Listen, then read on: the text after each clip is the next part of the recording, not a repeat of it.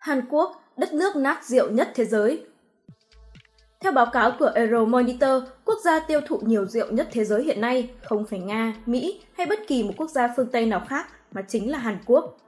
Bình quân, người dân xứ sở Kim Chi uống khoảng 13,7 cốc rượu mỗi tuần thuộc hàng cao nhất thế giới.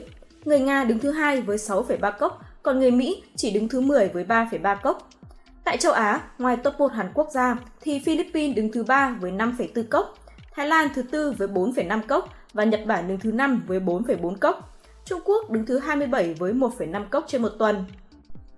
Xin nhắc lại, đây là con số tính bình quân theo dân số, chứ những người nghiện rượu tại từng quốc gia tiêu thụ lượng đồ uống có cồn nhiều hơn rất nhiều.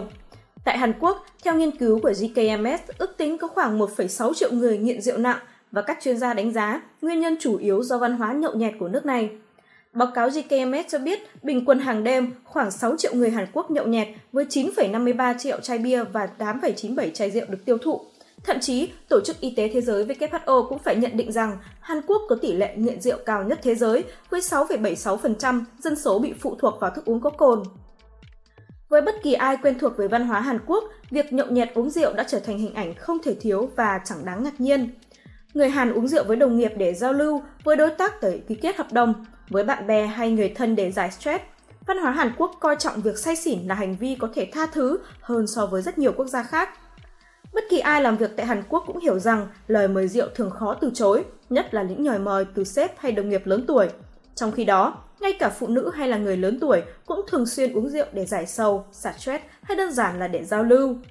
Thậm chí, giới trẻ thanh thiếu niên tại Hàn cũng ngày càng uống rượu nhiều hơn trong bối cảnh cơ hội việc làm thấp và khó mua nhà hoặc lấy vợ.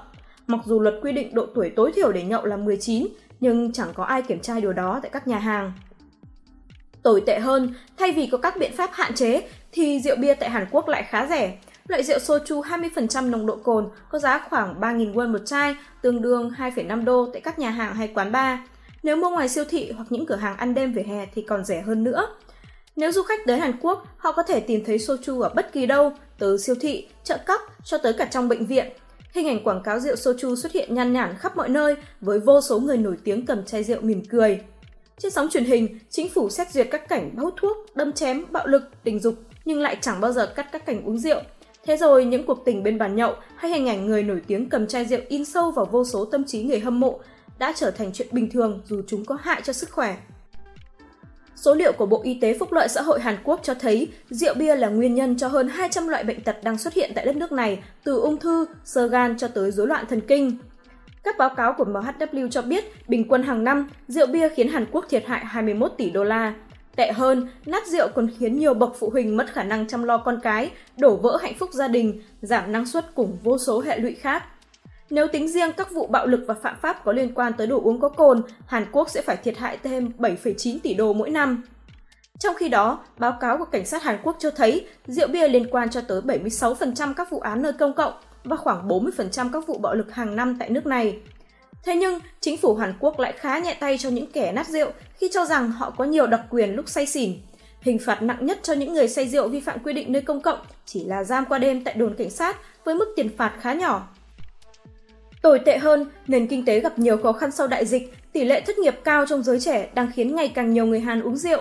Việc thống kê tỷ lệ người nát rượu là khá khó khăn do mọi người có thể dễ dàng mua soju về nhà uống và cũng chẳng mấy ai thích thừa nhận là mình say xỉn.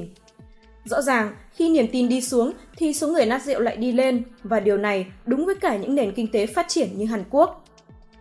Theo Cà phê Beat, Độc đáo TV tổng hợp và đưa tin.